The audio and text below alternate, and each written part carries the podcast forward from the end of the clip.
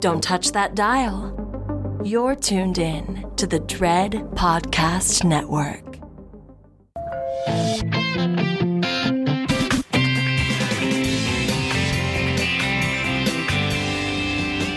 Hi, I'm Andrew, a podcaster and garage sale consultant. And I'm Matty, also a podcaster, professional computer desktop organizer, and we're looking for a vacation home in the paradise of Lesbigay Falls. And our budget is $7.5 million. And you know, I don't have a lot of must haves, but there are a couple of deal breakers. There, there has to be a separate space for my fleet of golf carts because I really don't like charging them. So I kind of just like drive them around until they die and then I donate them to a local children's charity.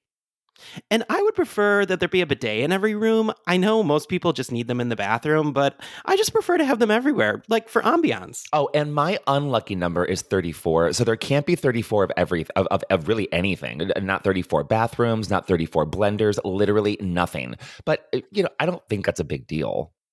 You know, and not to be neurotic, but I really can't stand rooms that have even number of walls. So we'll really have to look out for that. Oh, for sure. But you know, I, I'm confident that with our budget, we can find our dream vacation home.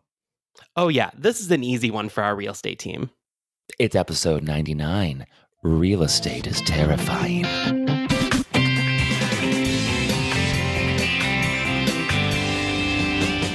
I am the writing on the wall, the whisper in the classroom.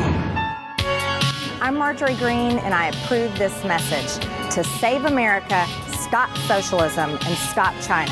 State of high, we honor thee from life to Desiree! Horror in real life. Doubters, the doomsters, the gloomsters, they are going to get it wrong. Horror in the movies. Where are you gonna go? Where are you gonna run? Where are you gonna hide? Nowhere. Because there's no one like you left.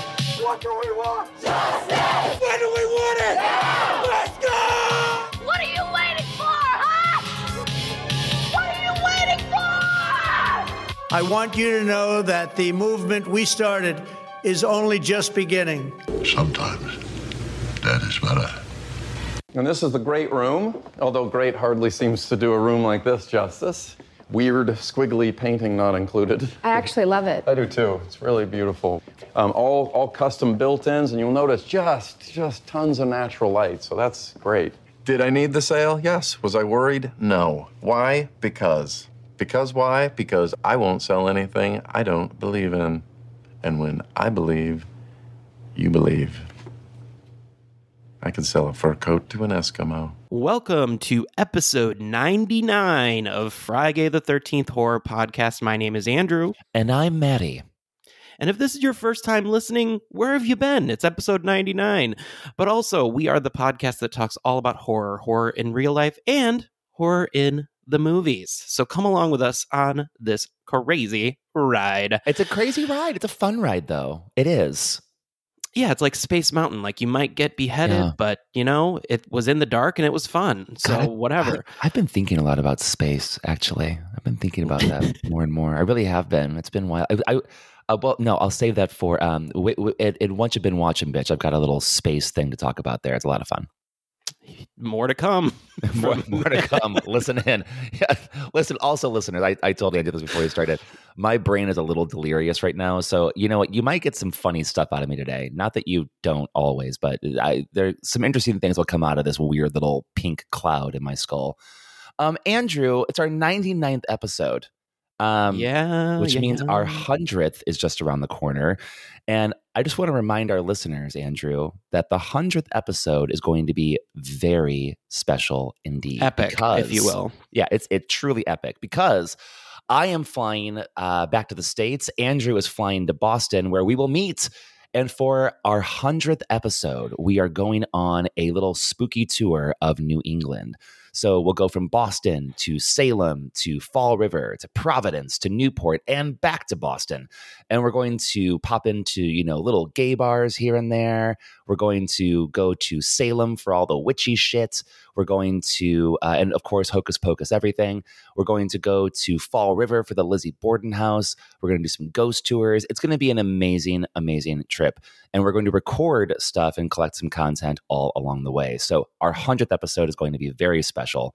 And it's going to be a lot of fucking fun, if I don't say so myself, but I just did. And also, Andrew, um, this episode is going to be great as well because we've got some good stories to share. We have two uh, movies that fit this like to a fucking T. And um, before we get to those, Andrew, just two items today in our certified terrifying corner. Are you ready for them?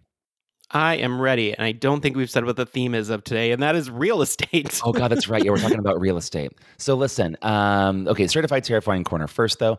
Andrew, we'll do the the the we'll do the easy one first, which is this. Um, so Oath Keepers, um, the Oath Keepers leader, I forget the dude's name right now, but he was just he doesn't need one exactly right. In fact, I don't even want to speak his name uh, because due to his uh, participation and his organization of the January sixth insurrection in America, he was just sentenced this week to 18 years in prison, which is you know that's I, I, was really glad to see that from way over here. You know, it means that people are being held accountable for what they did on that insane day in America, um, and I hope that they get the rest of them.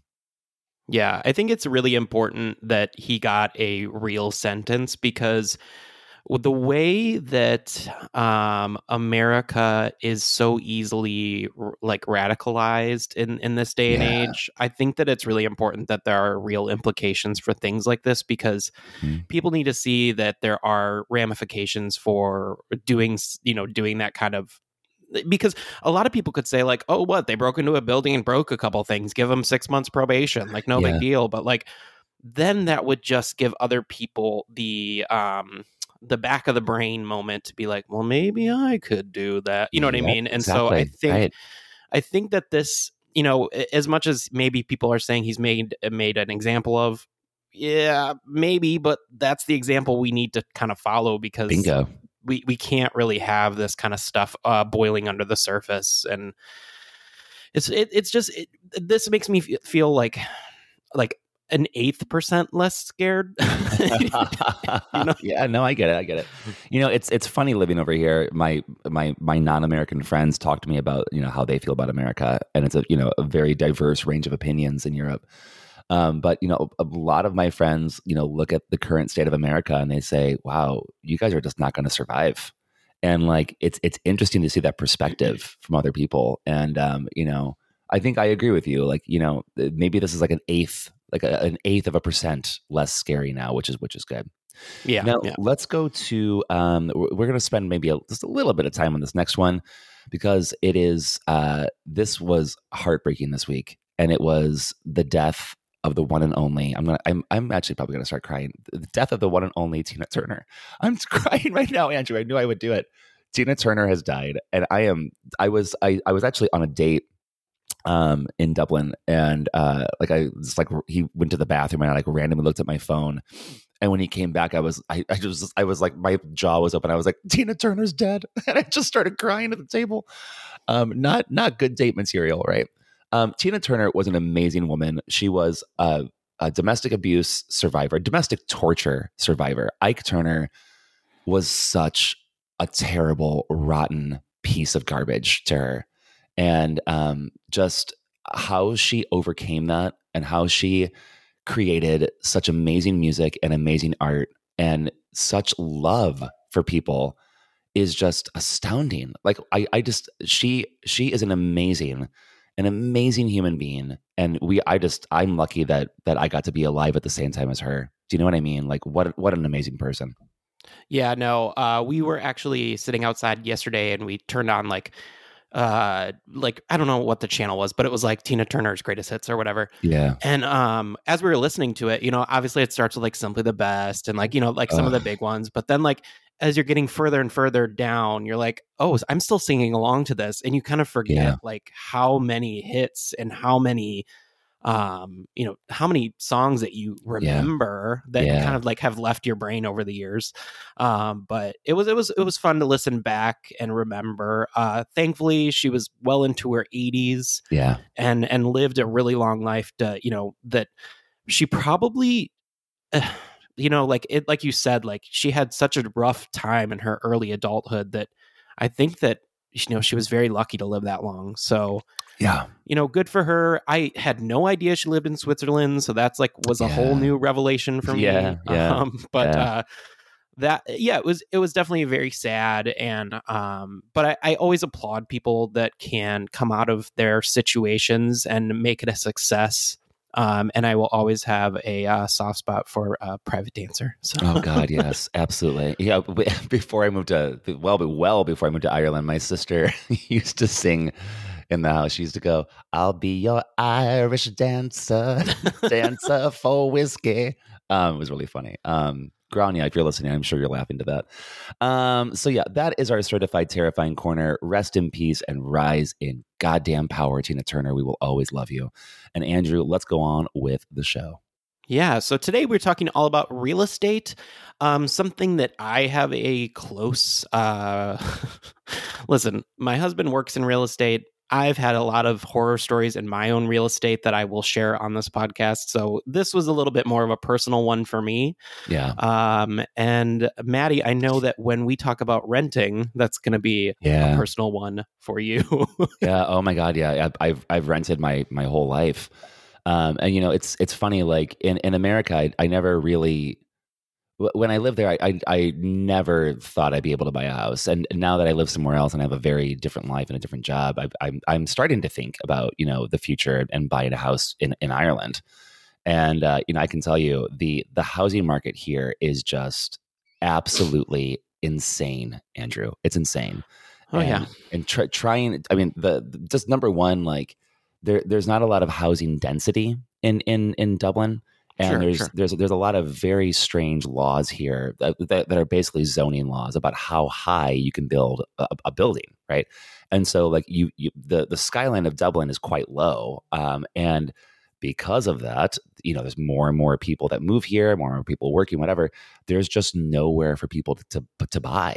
And so you see these listings for, you know, for places that are for sale, you know, like uh, the the the, the, the equivalent of condos. And the prices for them would would blow you off the fucking face of the earth. Like they're they're insane for shitty places. It's Yeah. absolutely crazy. it's it's insane when you so obviously i live in chicago you lived in chicago for a very long time when you start to look at housing prices here and keep in mind i do own a condo here but it is Yeah, a yeah. very uh i mean it's a thousand square feet it's not Right, anything sure. extravagant like it's a two bedroom one bath like Yeah. uh converted convent for god's sakes but um like when you look at the cost of housing in literally anywhere of the main neighborhoods, so Wicker Park, uh, Lincoln Park, Lakeview, downtown, even South Loop, like Yeah. the the the price for an average, like let's say two bedroom, two bath, I think that you're not even gonna start to like crack into that market until you're over the three hundred thousand dollar mark Oh, sure. Yeah. and, doubt. and that's for two bedroom two bath like that's not a lot of space um, Yeah, and you're and- probably going to have to deal with either no parking or deal with radiator heating or like it's not it's not extravagant like and and, Yeah. and that's what's crazy is like when i think about that and i think about what my mortgage is and i think about what a mortgage could be i'm just like how do people live here like how like how do you do that and then also go on vacation and also go out to eat and also go to bars and also I, I just don't get it. Like it doesn't Yeah, add up in my in my computer brain. But Yeah, the the the the I just looked it up. The average cost of of that that like basically the the, the same house in Dublin is four hundred and ninety eight thousand euro. yeah, that's crazy. Just well, let's talk about a little bit now that we're talking about like kind of average costs. So I Yeah. looked back and I, I split our birth year. So in 1983, Okay, sure. um, in 1983, the average cost of a three bedroom house was 75,300. okay, Now, keep in mind that's across the entire United States, so counting, um, you know, more rural places and cities. sure. Um, so now the median uh so so today in today's costs that would be about 227,000 Yeah, for a sure. 3 for a 3 bedroom. But the average of like an actual 3 bedroom is about uh 91 to $646,000. So keep that in mind. We've had uh in so in 1983 75,000 which is now nowadays 227 but the average cost can be up to $646,000 for a, for, for a moderate three bedroom house. So let's think about this. Uh, the American dream, if you will, is a husband, a wife, or partner, and two kids, 2.5 kids, and maybe a dog or a cat. Um, and so Yeah. you would need at least a three bedroom if you're not going to have kids share a room, which I'll be honest, I shared a room with my brother for a very long time. And so that's Yeah. not always the case. Uh, we had bunk beds for a majority of our childhood until Yeah. our parents got divorced. So we did we did too. My my my brother and I also did. Um, for I mean, really until he went to college, we shared a room. Now that I think about it, which is which is crazy looking back at it. Yeah, and um, just a little bit about 1983 because I thought that this was really interesting because it's kind of a landmark year for um, the country and real estate, which I didn't even realize it kind of just happened in 1983. So the median home price jumped about 10% in 1983. Oh uh, wow, which is kind of huge. Um, it was really because the country was emerging from a recession Yeah, amid the right, Cold War tensions. Soviet fighter jets shot down uh, down Korean Airlines Flight 007, killing all 269 passengers aboard. Just three weeks later, a Soviet military officer was credited with saving the world after ignoring uh, Oh, right, indications yeah. of, of an inbound missile attack from the United States. Um, it turned out to be a false alarm, and the officer prevented uh, a potential nuclear war by choosing not to act. Um, and also in 1983, we watched Sally Ride become the first American woman in space. I love Sally Ride. So, a kind of a landmark year for America in, Yeah. in 1983, and really what what we see with government um, and and kind of the uh, what's happening in the U.S. is when government is doing well, real estate tends to do really well. Uh huh. And when government is not succeeding in either or bashing heads or not agreeing on things, and it's a time of turmoil, real estate tends to shoot down. Um, and so it's just something to think about. Like a lot of people are like, keep keep government out of my life. Um, but it no matter what you do, if you live in the US, and I'm assuming this happens everywhere, I only have a US experience to talk Yeah. about, but the government is going to be in your life no matter what um, even if you don't think so. And I think that that's an important thing to realize is that you do need to pay attention to what's going on and and have a little say in what's going on, even if it's your local government, because those are going to be the places where uh, you know laws and uh, rules get passed in your local government that will affect your property and your ability to Yeah. either buy or sell real estate. So I think that's some, just something to think about. Yeah, I, I completely agree. I, I think that you know, look, it's it's. I mean, it's really any issue. I mean, we, we happen to be talking about this one, but if you're not openly using your voice about things that that are important to you, then uh, I mean, you're just counting yourself out and taking your your your plate away from the table, and that's that's just that's never a good thing to do. That's that's silly. Yeah. Okay. I want to talk a little bit about the 2006 to 2008 ish uh, lead up to the housing crisis. Oh my god! I, you know, have you seen The Big Short? I have not actually. Uh, it's a Oh, little you- tr- that's it's a little triggering for me, and we'll go into why. And so I'll, I'll tell you though, I've you kind know, of avoided it. Andrew, you you you honestly should watch it. It it's such a good movie. And people out there, if you haven't watched it and you don't know a lot about the housing crisis, I mean, obviously listen to what we're about to talk about, of course, but go watch it. It does a fantastic job of really getting you into like what happened. Oh, it's it's wild. What a story. So I'm going to tell you a little bit about my personal story, and then we'll talk about some like Sure. real estate horror, and then we'll go into what you know haunted houses. Um, but uh, so let's go back. It's 2006. I'm in college. I'm 22. I'm almost graduated. And uh, uh, at the time, a really good friend comes to me and says, "You know what? We should buy a house. We should buy a duplex and live in it, and then also rent the other side." Um, at the time, I was working at, uh, let's just uh, say, a Crapplebee's. if you want to put together what that is. Um, and I was finishing um, college. So a lot of times when you're finishing college, I also had an internship at the Triangle Foundation, which is now uh, Yeah, Pride, nice. Michigan. Um, and so my time was literally eaten up but for no money because like Yeah. I, I i this is back in the day when you didn't get paid for internships. People that get paid for internships congratulations i did not. But um so i was literally making money off of tips and also paying for college. So a, a little a bit of a crisis time for Sure. finances. So Yeah, what do i do um, we get taken advantage of by a woman who comes and sits at my at, at the time friend's bar and she's a real estate uh, uh, real estate person. Yeah. and she kind of leads him into this this path of like yeah it'd be a really good investment for you guys to buy right now. You know it's literally zero down and you can you know get a house. And you know at the time when you're thinking about it you're like yeah my parents always told me that real estate was a good investment so like let's do it let's like let's fucking do yeah, it sure. um, we look for six months or so, and we finally find a place um, in Grand Rapids, Michigan. At the time, Grand Rapids was still kind of like a college town, still kind of up and coming. Now it's like a fucking metropolis. It's insane. yeah, but, sure. uh, back in 2006, it was still kind of growing. And um, we buy a house. Uh, we bought a six bedroom, I guess, two. So two and a half, uh, uh, one and a half bath on each side. So Okay. that for what it is. Um, and we decide, you know, we're going to live in on it one side, uh, and we're going to rent the other side. We bought it for one hundred and forty six thousand dollars, which not bad, really. I mean, when you really Yeah. think about it, for a huge house like that. Um, keep in mind it was built in like nineteen eleven, so Yeah, sure, sure. pretty old. Um, and when we go through this whole process, we're being led by, by this real estate agent and we we go to close and blah blah blah. And she talks us into this 80-20 loan. I, do you know much about how an 80-20 loan works? R- remind me how it works again because I, I when when I was with my ex partner, he did own the the condo that that we that quote unquote we had, and we were on an adjustable rate mortgage. Is that the same thing? So we did have adjustable rate, um, but it was only every 10 years, which is actually not that bad. Interesting. Okay.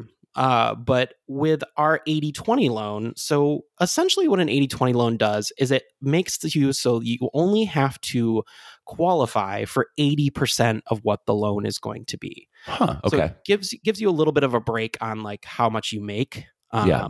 But then what they don't tell you is that they take the equity of your home, so you're already in a deficit, to qualify you for the extra 20% mortgage. oh God. So you essentially have an 80% mortgage and a 20% mortgage. Oh, they both Jesus have different they both have different interest rates, they both have different uh loan like different different terms.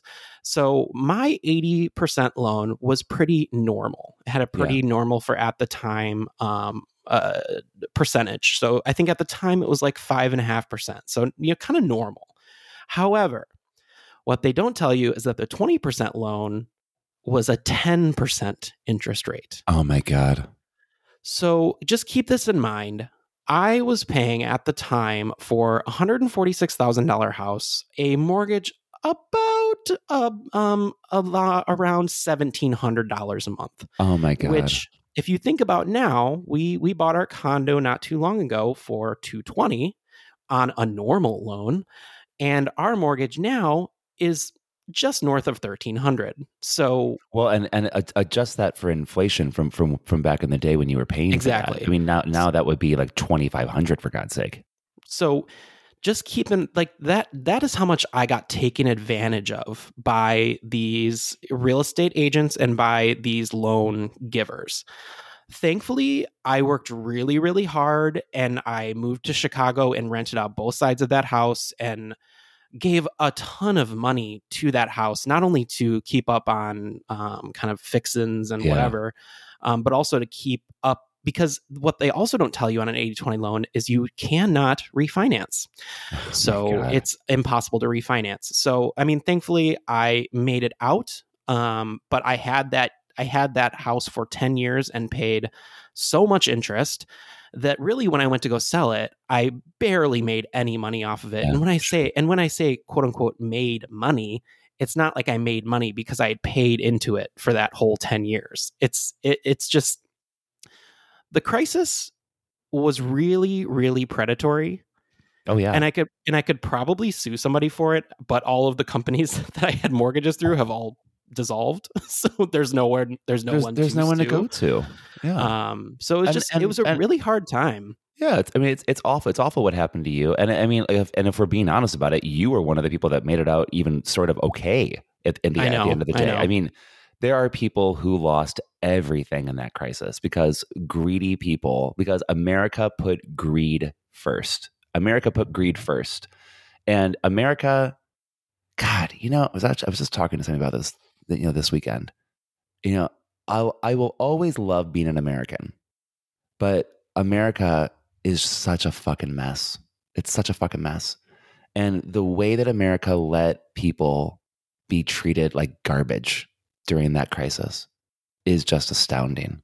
It's it's sad. It really, really is. The way that they just, you know, like that woman with you, she goes and sits at the bar and, and spins you some fucking wacky story and you believe her because why wouldn't you believe her? Why wouldn't you like believe in like the goodness of people? Do you know do you know what I mean? Mhm, and mhm. and then it just turns out that she's just literally hoodwinking you to siphon as much money out of you as she can. Just disgusting. It really, really Yeah. is. And so, and now we know today, uh, and another thing about like this whole thing that I kind of wanted to put to light is that, you know, a lot of people are like, well, why don't you just buy a house? And you're like, well, because you not only have to qualify for the loan, but you also have to have an insane amount to put down. Exactly. And what people don't understand is if you don't have generational wealth, it takes forever to build up that money to be able to put a house, yeah. put uh, put down money on a house because you're also renting, and rents hundred percent.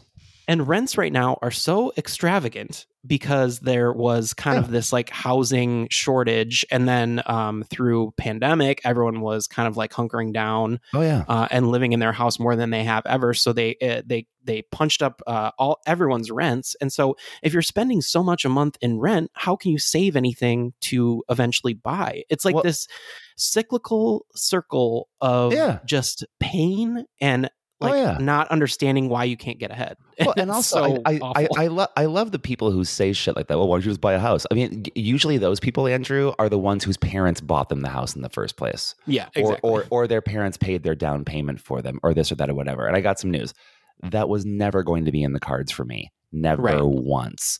And you know, for for the and it's like I, I you know, look, I'm just gonna say this out loud.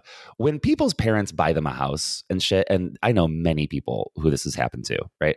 Their parents buy them a house or they put down the down payment and then they go on social media and they, they put up a big picture of keys and like, oh my God, look what I did, blah, blah, blah, blah, blah. And everyone's like, congratulations, yay. And I'm like, fuck you. You didn't do anything. Like literally, you did fucking nothing except you got lucky. That's what you did. And it's no sort of like moral victory that you like got your parents to buy this fucking house. Do you know? And like, it- like when I look at people like you, who like hard work, tenacity, you got that house done and you wanted it and you made it happen. That's when I'm like, okay, I'm proud of you. Do you know what I mean? Like, Mhm. oh, I can't stand when people do that kind of shit. It really drives me nuts because it's also like they like lord it over other people and they say shit like that, like, oh, why don't you just buy a house? And like, got some news. Like, me renting an apartment is not an estimation of my worth as a human being. Do, do you know what I mean? What I, it is, I a re- totally understand yeah yeah, what it is a reflection of is that just like you said, I did not come from generational wealth. And like now I've got a really good job that I'm really proud of and that I work hard at and I make good money and I deserve to make that money. But before that, I worked in nonprofits for 13 years where you don't make enough money barely to live, let alone save anything.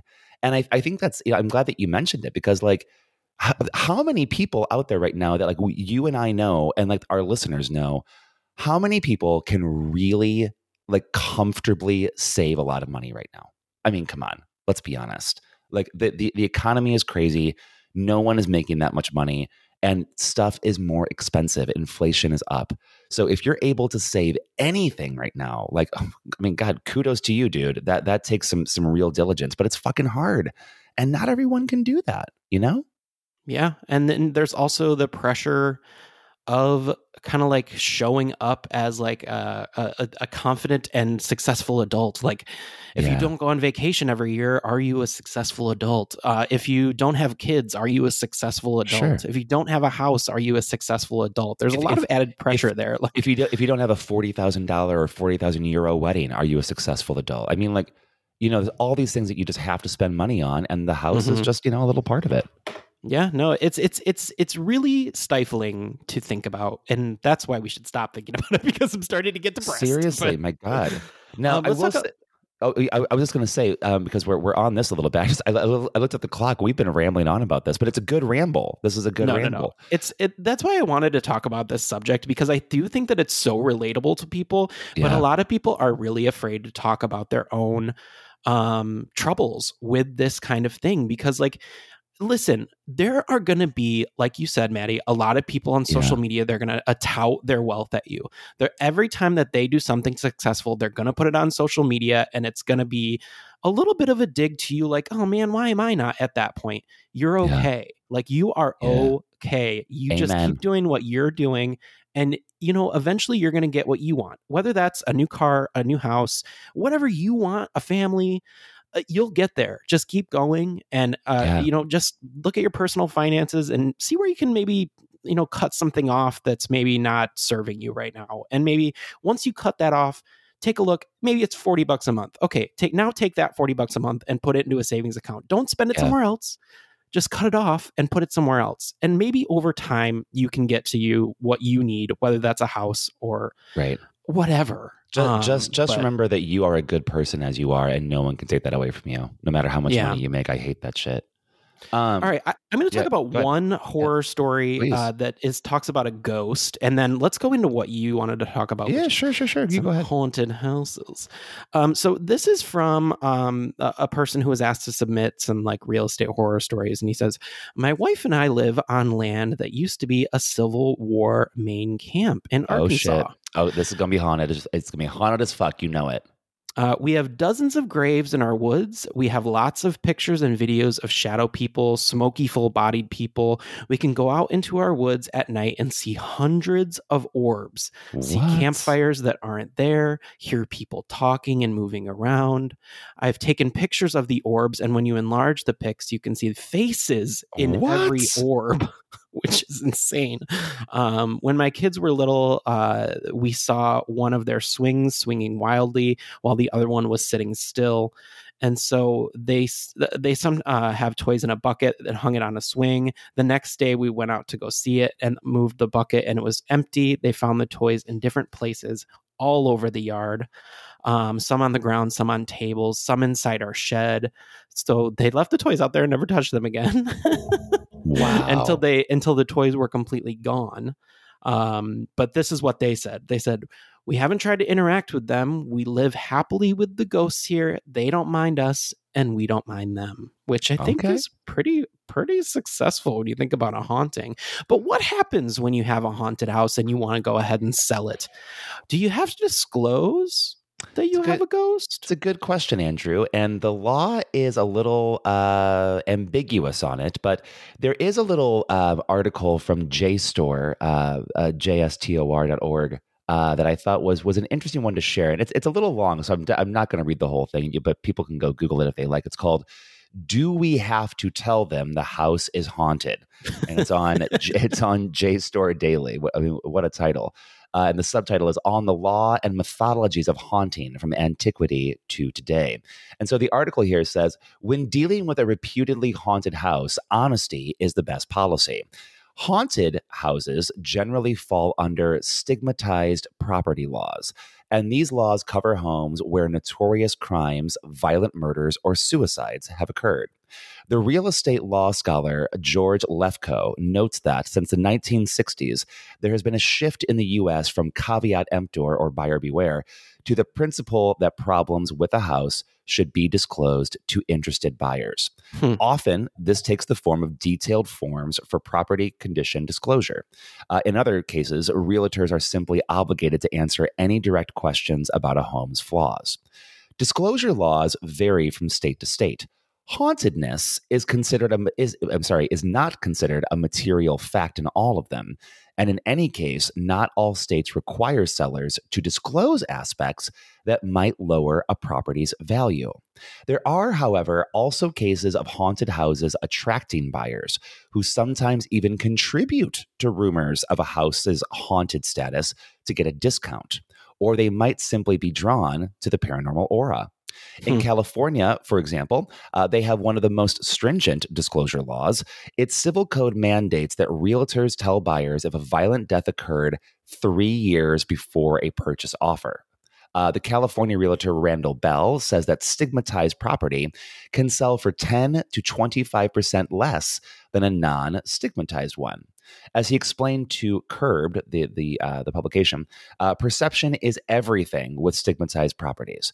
And this is why, when he consults on places where there are rumors of cultic murders or satanic rites, he effectively treats them as if they're real.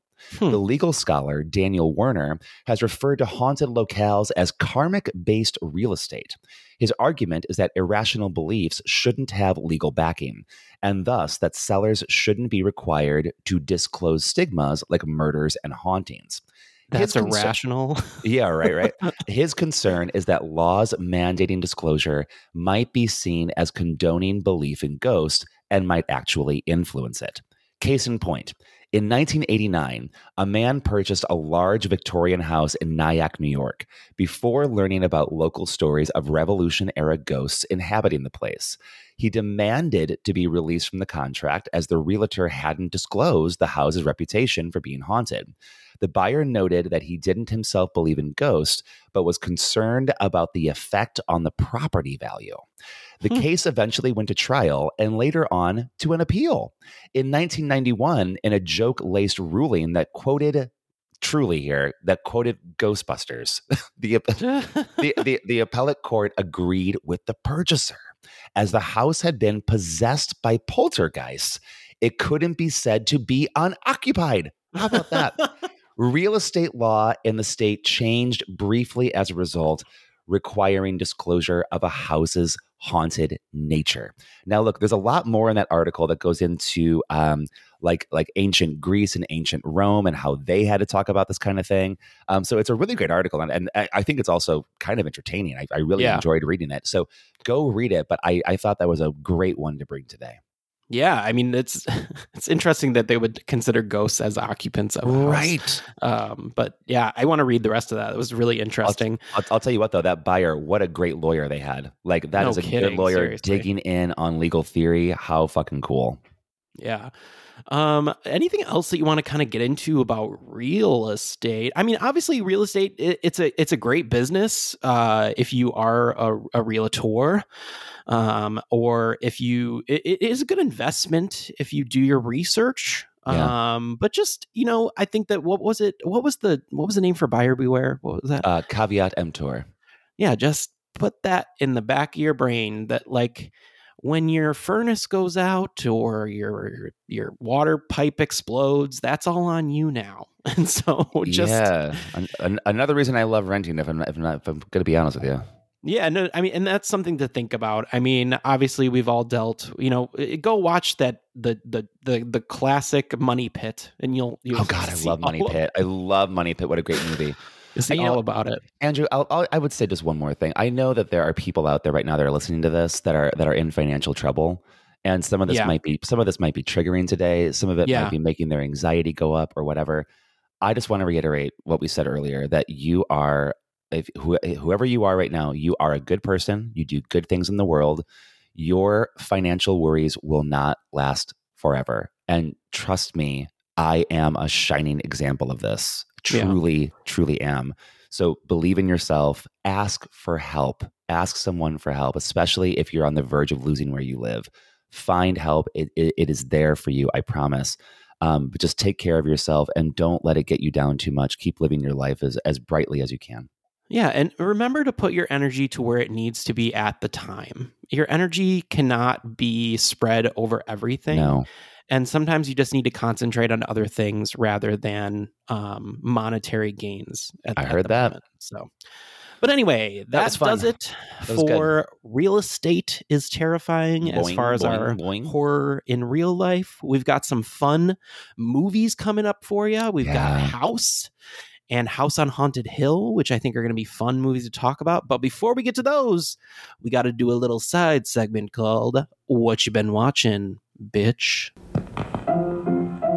Let's all go to the lobby. Let's all go to the lobby. Let's all go to the lobby to get ourselves a treat. It's time for another edition of What You Been Watching, bitch. What you been watching, you property owning bitch? And if it is your first time with us on Frigay the 13th Horror Podcast, this segment is all about what we've been watching, bitch. That could be movies, it could be television shows, sometimes it's even books that we've read or podcasts that we've listened to. So, Andrew, you go right ahead and give us your first selection on what you've been watching, bitch. My first one comes to you from Freevee, which you can also access through um, Amazon Prime. I'm not Oh, really okay. sure what fr- I'm not really sure what Freevee is, if I'm being honest. But I've, I've never heard of it. Yeah. Um, this is called Jury Duty. Um, so here's the premise of the show, Matty.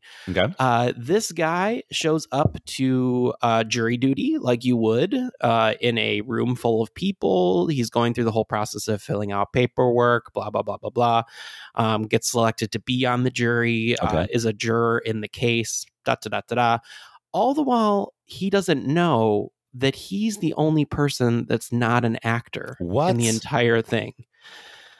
So what they did is they put a huge production all around this one guy, uh, and he's the only one that doesn't know that this is all staged. Uh, and it kind of what just the fuck? What the fuck? oh my god. And it goes so far as um, this this jury duty takes place in California and outside of L.A. And so, um, guess who shows up? Uh, but our favorite, one of our favorite horror hunks, uh, James Marsden, shows What? up as a juror, and um, the guy kind of like looks at him and he kind of like is like, they kind of like he's like, I know you, you. You're from X Men, right? And he's like, yeah, yeah, yeah. And they kind of like do this whole thing. And James Marsden's there the whole time. He gets chosen as an alternate. It's really funny. What? Um, and honestly, at, at first, I was a little worried that this was going to be played for like making fun of this guy, like making fun of like the guy who doesn't know. Yeah. Um, but it's played very earnestly, and like they kind of put him in these situations. And I don't know where they found this guy. Uh, Ronald is his name, but he is the most like kind, like good individual. I'm just like protect Ronald at all costs. But um, it's really funny because they put him in all these like a, a really quirky circumstances, and all all the people around him are very quirky and and funny. But what a what a what an idea for a show! I That just thought it was so interesting. wild. I'm surprised it's legal, to be honest with you. Um, but if, if you think that that sounds interesting to you, it's really funny. It's really earnest. Um, everyone on it does a really good job of like going into their character, and it's kind of just like everyday life. Uh, And I should also say they get sequestered because of James Marsden, and they don't want paparazzi to interrupt the the, Oh the my God. proceedings. So they have to like stay in like a hotel with each other for like two weeks during this whole thing. But I don't know. I I thought it was really funny and really uh, Wow. A really interesting idea for a show. So Crazy. just Okay. go check it out. Cool. Uh, come check it out. That sounds like The Shining. um, okay. Uh, my first one is Anna Nicole Smith. You don't know me. The Anna Nicole Smith documentary on Netflix. Um, there's so many of these documentaries about her. Oh, Jeez. I know. Uh, it's it's so good. I love Anna Nicole Smith. I, I've just always been an Anna Nicole stan. I, I don't know fully why. It's just for some reason I've always loved her. Anna, And- Anna, Anna, Anna, Anna Nicole. She's so outrageous. I I loved that show so much. Howard, Howard, give me a pickle. Um, she was just she was so good. Um, and and like her story is just so sad. It really is. Like it's just it's a sad life that got like kind of picked up for a minute, and you know she had everything that she could ever dream of, and all the stuff, and then it just went downhill so fucking fast for her. And and her poor son and her daughter Mhm. and just Mhm. Just a- it's just a lot it's a lot of sadness and it and it's also like just a very uniquely american story her life Yeah. right like po- from fucking podunk nowhere texas to like being this like she I mean, at the end of her life she was worth half a billion dollars I mean, think Mhm. about that. That's how much money she was worth. And like living in this beautiful estate and this and that, whatever, Bahamas, all of it. But also incredibly addicted to drugs and alcoholic, you know, so many addiction issues, just a lot, just a lot wrong. Um, anyways, it, it's a documentary about her life. That's basically it. Um, and I think it's really well done. Um, they they bring in like members of her family that you've that you've never seen before, like like you know like the people that, that still live in the Texas town where she is from. It also like goes into a lot of stuff that I didn't know about before, like um, the way that like Anna Nicole talked about her mom, and like how a lot of that was probably just totally a lie in the end, and like she was doing that like just to get like the sobs basically, and like Hmm. she told she told her mom like you know. Uh, you got to understand if I tell a sob story, I make I make you know three times as much as if I as if I tell a happy story about my childhood, and like how awful that must have been for her family to hear. You know, just so I don't know. Anyways, um, I really liked it. If you've ever thought about Anna Nicole and and and and had a had a good thought about her, um, give it a watch. I think it was really really worth it. I blame Trim Spa, but that's yep. fine. Oh my God, Trim Spa can fuck off. Uh, my next one is Dungeons and Dragons. I know there's a subhead to this movie, but I didn't have room on the worksheet to put it in there. I need to watch this. I have not watched it yet, and I do want to see it. Um, so the reason I watched it is because it's already on Paramount Plus. Yeah, that's awesome. It was, it was literally just in the theaters like four weeks ago. The way things go to streaming now is just insane. Wild. Yeah. Um, but we watched Dungeons and Dragons, uh, Chris Pine, a lot of other people. You know, I didn't know what to expect. I'm not a huge Dungeon, Dungeons and Dragons person. I did play a lot of Magic the Gathering growing up. Hell yeah, though, you did. so- That's right. um, so uh, I went into this pretty blind, and you know what? It's really fun. It's just a really fun movie. It's about this like gaggle of of heroes that are trying to save, uh, you know, honestly, saved uh, this one guy's daughter from Hugh Grant. So who can't relate to that? But um but no it was just really fun and it was really funny and i just i had a great time with it so if, if you're kind of on the fence of like oh i don't know i'm not really like a fantasy person it's kind of an every person movie because the comedy Yeah. is like it, it's it, the comedy lives outside of kind of like the fantasy realm so Yeah, i thought it was enough. really fun definitely would encourage people to check it out Cool. Uh, my next one is Sicario, which I watched on Mubi, M U B I, which is I've said it before, but I just I really love this new streaming service. It's right up my alley. Um, Sicario uh, is from 2015. Um, it was directed by uh, D- uh, uh, Denis Villeneuve, um, who directed Dune and all the rest. Um, and this movie is fucking good. And I, I, I, I can't remember if I watched it back then or not, but I don't think that I did. Um, it's got Emily Blunt, Benicio del Toro, Josh Brolin, Victor fucking Garber, uh, just uh, uh, uh, Daniel Kaluuya isn't it. It's a fantastic movie, and it is the story of, um, pardon me, of an FBI agent, uh, and this is just like the the little little blurb from Letterboxd. An idealistic FBI agent, played by Emily Blunt, uh, is enlisted by a government task force to aid in the escalating war against drugs at the border area between the U.S. and Mexico. Um, and so Emily Blunt plays this this character, this FBI agent who like thinks that she's volunteering for this this like this like really good thing with like just to like make good things happen, right? She very quickly learns that it is very fucked up and it is not what she thought it was at all, but it's still with the government and it's just wild. Um, the the the story of how it all happens is uh, is is really good, I think. And Benicio del Toro is fucking awesome in this movie. so good. And the end, the end of this movie, like the, the the movie is entertaining if if you like sort of like action movies and like kind of like war movies basically. Um the end though is astounding because something I'm not going to say what it is of course, but something happens that I was not expecting and like my jaw just fucking dropped on the floor. Um, so, anyways, I don't know. It's it's it's really really good. It's a little long, of, of course. I mean, it's it's uh, it's you know Denis Villeneuve. It's about two hours, um, but it is very good. I highly recommend it if you have not seen it. Sicario. Yeah, from the movies that you've brought us from Mubi, it seems like they're um they're what they're looking for is they're like, let what are all the movies that were nominated for awards that people have forgotten about? And let's put them on Basically, this streaming service. Yeah, and which is great because I mean those movies are just so they're so good, and it's it's wonderful to see them kind of brought back into uh, into being. yeah. All right, my next one is on HBO. You can watch it on now. It's called Max, which I'm not still don't really understand why HBO Max had to become Max. It's, it's so dumb. but um this is somebody somewhere i've talked about it before um it's now in its second season it's bridget everett uh she's a comic that came up like through the rankings of like judd apatow and like those kind of movies and now she has her own show with um the duplass brothers which listen i don't know what it is about duplass brothers what they do or what the humanity that they bring to the small screen that just always grabs me. And somebody somewhere is just one another example of what they bring. Um, somebody somewhere is about a woman who originally in the first season came back to take care of her sister who was dying of can- of breast cancer. Um, and she she has passed and now she's kind of just staying in her hometown. And i think oklahoma is is it's either oklahoma or kansas. I, I can't really it, it's a, it's a flyover state essentially um, and this is the second season where she's kind of settling into her life in where she, you know, in her hometown. Her her dad has gone um, kind of on like a permanent vacation where he's probably going to stay until he dies, uh, sailing with his best friend. His her mom is in a home because she's a, a horrible alcoholic and it, it just they can't take care of her anymore and she lives with her gay best friend who she meets in the first season and they kind of it's kind of just a slice of life Yeah, show sure.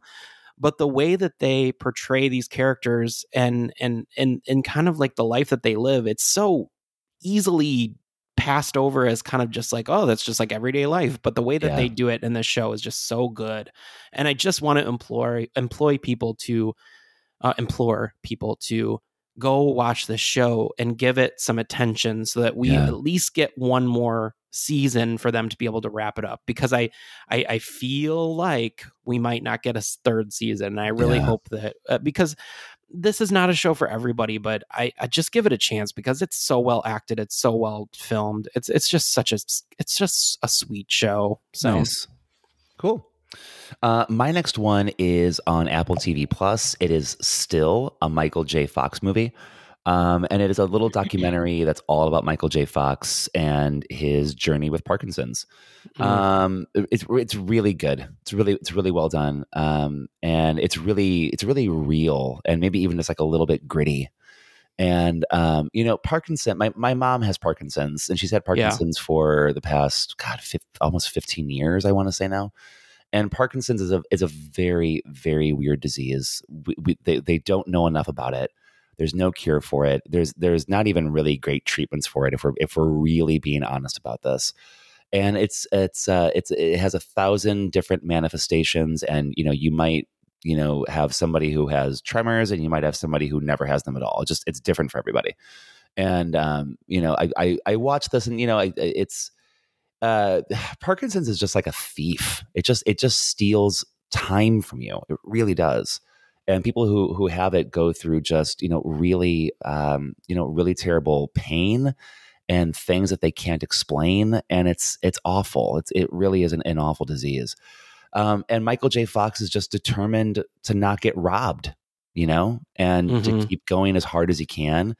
And um, it's really it's a it's a you know it's it's not made to be like an like a like a inspiring documentary. That's really not the point. It's just it's just a movie about how he lives now. That's that's really it.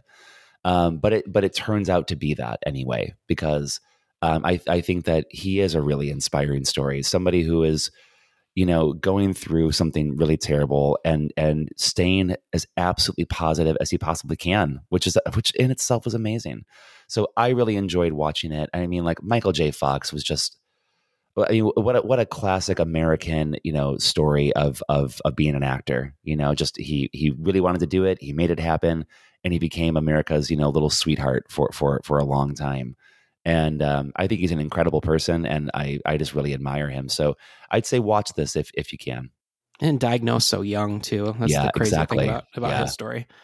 Um, yeah, I work. I actually worked on a Parkinson's drug that your mom was on for a, Yeah. a while there, and so just seeing the the back end of like them trying to figure out what Parkinson's is and like what you can expect with Parkinson's was so hard because they don't really know because it affects know. Yeah. everyone differently. It's just such a crazy disease that's so horrible. Um, all right, my next one um, is uh, the newest season of Survivor. So this is the 44th season of Survivor. wow. Um, I've watched nearly every single one because I'm a crazy person like that. But um, this season, and you know, I haven't really talked about uh, Survivor on this show uh, in the last five years, but this season was really special. Okay. Um, this season was just so full. Whoever cast this season should be given an Emmy because the people that they found um, were just so endearing. And the, the the reason I want to talk about this season specifically is because the top five. So the top five was um, Lauren, uh, Carson, Carolyn, Heidi, and Yam Yam. And this is representative of a Puerto Rican immigrant, uh, a, a, a recovering drug addict, a uh, a student of NASA, a, a single woman, a single black woman raising two children, and a gay uh, Puerto Rican man. Wow. So that just that top five alone is just like so representative of what America, no matter what you think America is, Yeah. that is what America is, is such like a a crock pot of like different people and everyone just trying to like and and they were and the thing about this season of Survivor is that there was no real villain. Like at the end of the day, they were all like very like nice to each other. Like even God. um even like you know you don't you don't really watch this but like at the end of the at the end of the whole series there are three people that are kind of like up for the winner situation and then the the jury who are people that they've had a hand in voting out kind of interview them to see who they think deserves the million dollars Yeah. and a lot of times what gets cameras and what gets people attention is when people start to get really like mean about it and like how could you how dare could you do this to me? and blah blah blah blah blah. But this time around it was like you did a really good job. We really like you. Like it was no like there was no like meanness about it. Yeah, sure. um and there was one standout character i mean i'm not going to say who won but there was one standout character uh carolyn who's a recovering drug addict uh, who just celebrated 14 months sober or 14 years sober sorry excuse me and she was such a character on this show. She was unabashedly herself the entire time. Some of TV gold cast her in a reality show or something now because she was so funny and so hilarious. And um, she was actually, I just saw on Instagram Live, uh, she was actually just given um, because uh, I don't know if you know this, but Sia, the singer, actually loves Survivor, and Uh-huh. Oh, every year awesome. she she actually gives money to her favorite contestants every year. And this year she gave Carolyn a hundred thousand dollars. What? oh my God. So that was pretty cool. But y- y- if you are a fan of Survivor, or maybe you've like kind of fallen off the Survivor bandwagon because it got a little repetitive, go back and watch this season because it was TV gold. That's awesome. Very, very cool. Um, and my final one is A Trip to Infinity on Netflix. Um, this is a little documentary about uh, the concept of infinity. And if that sounds boring to you, trust me, it's not. It's fucking incredible. This this little documentary is so much fun to watch. It's just a bunch of scientists, mathematicians, and and um, astronomers, and you know this and that, whatever, talking about like what does infinity really mean? And like you know, we when you get right down to it, we really don't know because you can't fathom what infinity even is. And in fact, like if you were to add infinity plus infinity, do you know what the answer is, Andrew? Infinity? It's infinity, right? It just, I mean, it just keeps going and going and going, right? And so like, there's just like such fun things that you learn in this movie. Like, um, like it, it- I think you know, I'll, I'll give you one example. So, like, people would be familiar with the concept of the the universe is infinite, right? Mhm. So, okay, the universe is infinite, but uh, the laws of physics dictate that particles, you know, we're, you're made of particles, I'm made of particles, this microphone is made of particles, everything's made of particles, right? So, the laws of physics dictate that there are only a finite number of ways that particles can be arranged, right?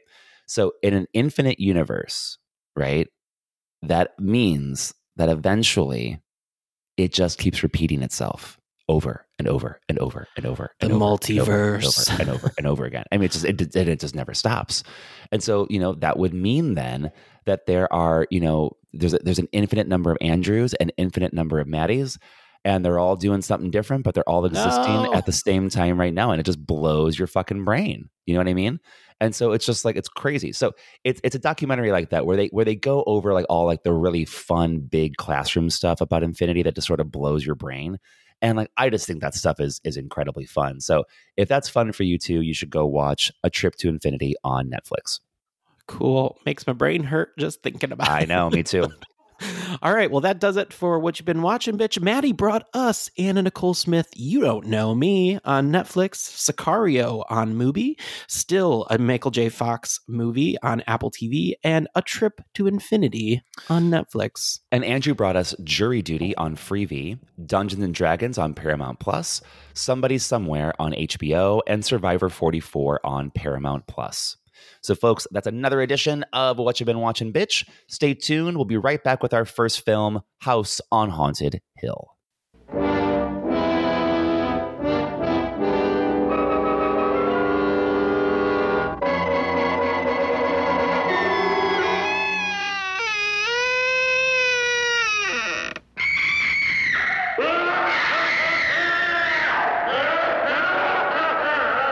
I'm Vincent Price, and you're invited to my party in the house on Haunted Hill, where so far the ghosts have murdered only seven people.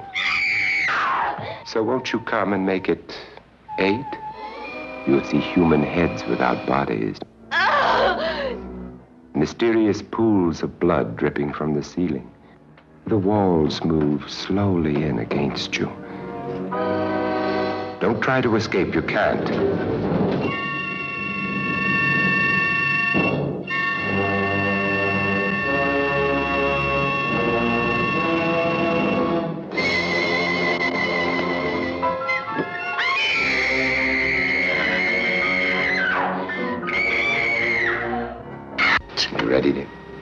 No. Are you ready, dear? Yes, damn you.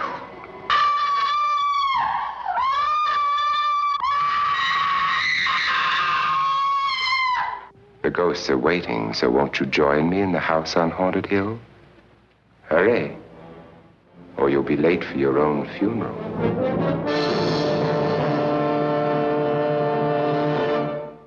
I hope you're ready for the purchase of your new home. It's on a street called Haunted Hill. Andrew, tell us all about House on Haunted Hill. Consult your doctor. Bring your seatbelts. Frederick Loren has invited five strangers to, par- to a party of a lifetime. He is offering each of them $10,000 if they can stay the night in the house. But the house is no ordinary house. The house has a reputation for murder.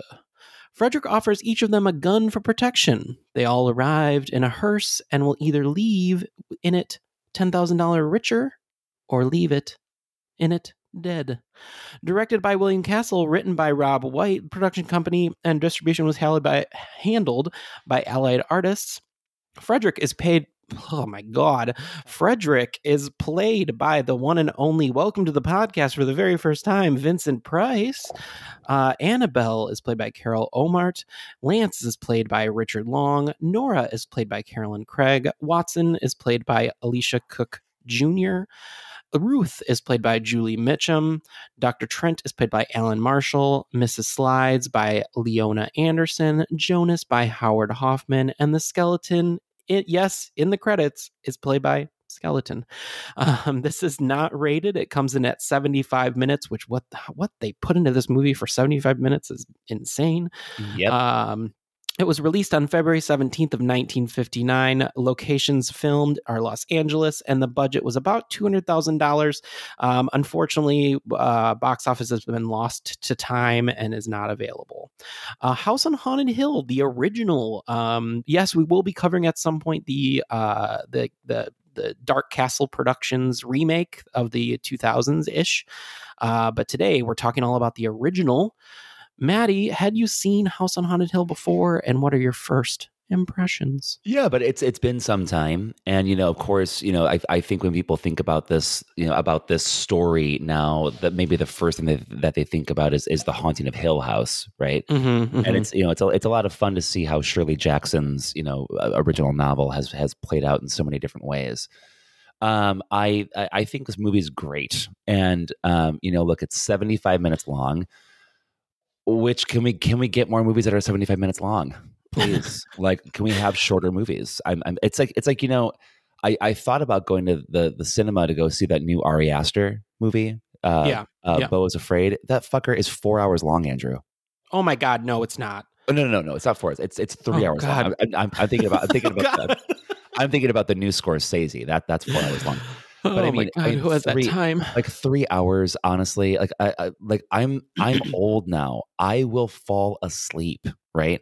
So like seventy five die. minutes. yeah, or die. Seventy five minutes. Guess what? I can handle that. That is that's a good amount of time. So can we, filmmakers listening? Can you make more films of this length? Thank you. Um, look, it's it's a it's a fun story to watch. Um, it is it's creepy and it's spooky and it's kooky and it's fun. And uh, they they also do a great job in this movie of never giving in to the wackiness of it. Right. Mhm, So mhm. the stuff plays out. They treat it seriously. They they take it seriously, and it just plays. And I think that's absolutely wonderful that they do that. And um, you know, the, the the beginning of the movie is like one of those like like like Halloween like soundtracks. You know, like you, you- Yeah, you, yeah. put it on like for your haunted yard, and there's people screaming and chains and this and that, whatever. And that just gets you ready for it. And then the you know Watson's head suddenly appears on screen, and then after him, it's it's uh, Vincent Price's head. He appears on screen, and it just like it it sets the right tone for everything. You know, the only thing that I wish is that I could see this on a big screen. You know, it was it was fun watching it at home, but like I I would love to see this actually in a theater on a big screen in the dark dark. That would be a lot of fun. I think. Um, the house itself is really fucking cool. You know, like the outside of it. I forget what style that is, but I really dig that style. Um, and you know, Vincent Price, he's just in his fucking element in this movie. Like he is Vincent Price being being Vincent Price and doing it right. And um, I I think it's it's just a gem. It's it's a gem. It's it's fun to watch. It was fun to watch again, and uh, I think it fits our, our theme today. You know, quite perfectly. Yeah, I actually have it in my notes. Can you imagine this movie starting this way in 1959? Like you're in Mhm. a in a dark theater and all of a sudden just like a scream happens and you're like, "What is going on?" Well, well, I'll tell you what. Let, let me tell you one thing quick about that.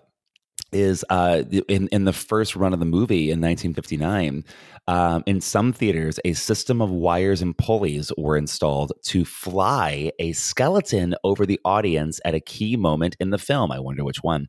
In his autobiography, producer and director William Castle called the apparatus an emergo. But I mean, yeah, like imagine in 59, a fucking skeleton flies over your head. Those people were freaking out. You can guarantee it. Yeah. Do you do you have much um, history with like William Castle? Like, how much do you really know about his pr- his productions? Not a lot. Tell me more. So William Castle was kind of known for these gimmicks, like um, so for the Tingler, for instance. I don't know if you've ever seen the Tingler or not, but No, but I, um, but I want to. Um, when the Tingler would show up on screens, he had pre-installed in people's seats a shocking device that would kind of like give them a little shock. Yes. Um, so he was known for like these kind of like gimmicks. Like when he, uh, the original run of Thirteen Ghosts, you had to wear special glasses to see the ghosts in the movie. oh wow. So he was like that was his thing. Like that's what made him because th- the movies that he made for all intents and purposes were like not the best productions, but Yeah. it was because he put these extra efforts into the theater experience is why people went and saw these movies. So just a little bit of background on on on him. I love and, like, that. While you were talking about like kind of the the skeletons and stuff like that's what he's known for. So Love it. um, we need more of that in theaters. That would be fun. Um, I know that they've started doing like what do they call it, like 4D experiences, like where they like spray water on you and stuff. I love it. I don't know. Um, but yeah, House on Haunted Hill. Um, this is a movie that I randomly bought at a Suncoast video Oh back my God. in the Suncoast. back from the late 90s in the mall because it had like a cool cover and I don't know, I was just very interested in like this era of horror, like kind of like the 50s, 60s. And I was like, oh, uh, let's start here. And I bought it uh, sight unseen and I watched it and I was kind of blown away. And we'll talk about some of the parts that I was blown away from in a little bit. But watching it now, it's really interesting because you can go on Amazon. You actually now have the, the, um, the privilege to either watch this in the original black and white or in color Nice. uh, which is interesting to watch. I, I, I kind of like we did a little experiment. We watched the first half in black and white, and then we watched the second half in color. Oh, that's a smart kinda, like- idea. Yeah. just to kind of like give it a little bit of flavor and see like how it felt different. Um, and they did a really good restoration on the color version. It's just a little crisper. It's a little more um, palatable to modern eyes when you're watching it on like a big screen. Um, but it was just fun to watch. And I think that the scares that really work, you know, that fucking bla- uh, blind woman that ro- like rolls in on that. Oh, it's so, it's so good. It's so creepy. And then the part where um uh where Annabelle is or I'm sorry, where Nora is uh in that room and she's kind of like knocking on the wall for Lance yeah. and uh, they're kind of on opposite sides of the wall trying to figure out where the if there's a hidden passage or not and that woman she stands up and that woman's standing right next to her I tell you what that gets me every Oh, yeah. single time so um I also think that the scare, well, and we'll talk about how feasible this actually is, but the scare of um, Annabelle being outside of Nora's window with Oh, that kind of like rope around her neck, and the rope comes in and and goes around Nora's legs. And, It's it's so well done. yeah, whether that's really actually able to for for two people to pull that off, I'm not really sure. Yeah, sure, sure. We'll talk about the feasibility and looking too hard into this movie in a little bit, but overall, I just think that this, I think like what you said is perfect. Like it strikes the right tone for this kind of a movie. This is the perfect movie for like Halloween time where you just want to watch something spooky. Um, of course, we cannot discount Vincent Price being in this, even though he's a horrible abuser in this movie. Oh, you really totally. think about it. Um, uh, he has either killed or made his wives disappear three times. Uh, Annabelle is his fourth wife. Um, and it's funny because like in all of these movies, and I have seen like uh, I've seen a handful of Vincent Price. I've not done an exhaustive watch Same. of all Vincent Price movies, um, but he tends to play this kind of like lovable killer these movies Yeah. which is just really interesting to think about in the 50s and 60s and what what was going on behind closed doors and kind of like oh gosh this is a is this an accurate depiction of how uh, relationships were at the time but nobody talked about it you know what i mean kill or be killed. Yeah, but there, no, there's just a couple of parts with him, and obviously the the relationship with him and Annabelle is at the forefront of the movie. Um, she's trying to take him for all of his money, and he, I don't know why he's married to her because he seems to hate her. so I mean, seriously.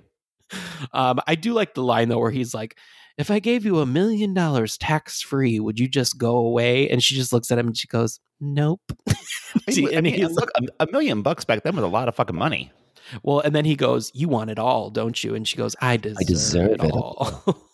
And I also I Um, love I love how it starts with when he's talking about how he's rented the house on Haunted Hill for I can't do a Vincent Price voice, but I've rented the house on Haunted Hill for my wife's birthday. She's so amusing. I love that. It's so good. And and he says it like I say he says it like three more times. She's Yeah, yeah. so amusing.